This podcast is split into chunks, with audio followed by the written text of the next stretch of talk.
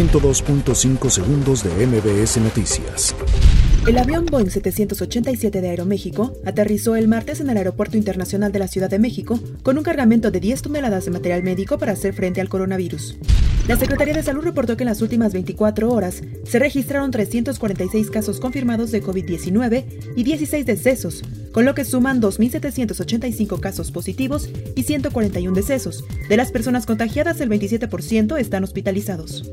La Cámara de Diputados informó que en los próximos días lanzará una campaña de difusión a través de sus espacios oficiales en radio y televisión y en sus cuentas en redes sociales para alertar sobre el probable incremento de la violencia intrafamiliar durante el aislamiento por COVID-19. El secretario del Consejo de Salubridad General, José Ignacio Sánchez, anunció que trabajan con hospitales privados para realizar una reconversión de sus instalaciones para dar atención a quienes requieran de cuidados intensivos por COVID-19. La Secretaría de Relaciones Exteriores prevé que en las próximas semanas la conectividad aérea internacional se reduzca a niveles mínimos y que numerosas rutas han sido suspendidas al menos hasta finales de abril.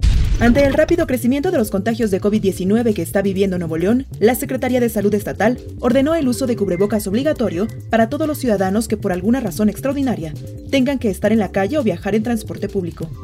La jefa de gobierno de la Ciudad de México, Claudia Sheinbaum, reiteró el llamado a la ciudadanía a quedarse en casa como la medida más eficaz contra la pandemia del coronavirus COVID-19. La alcaldesa de Magdalena Contreras, Patricia Ortiz, informó que dio positivo a la prueba de coronavirus COVID-19 que se practicó en días pasados, por lo que desde entonces se encuentra en casa. La policía cibernética detectó un mensaje falso que se comparte a través de una aplicación de mensajería que menciona supuestos apoyos del gobierno federal por medio de tarjetas alimentarias.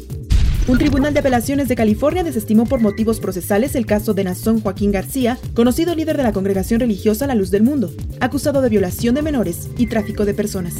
102.5 segundos de MBS Noticias.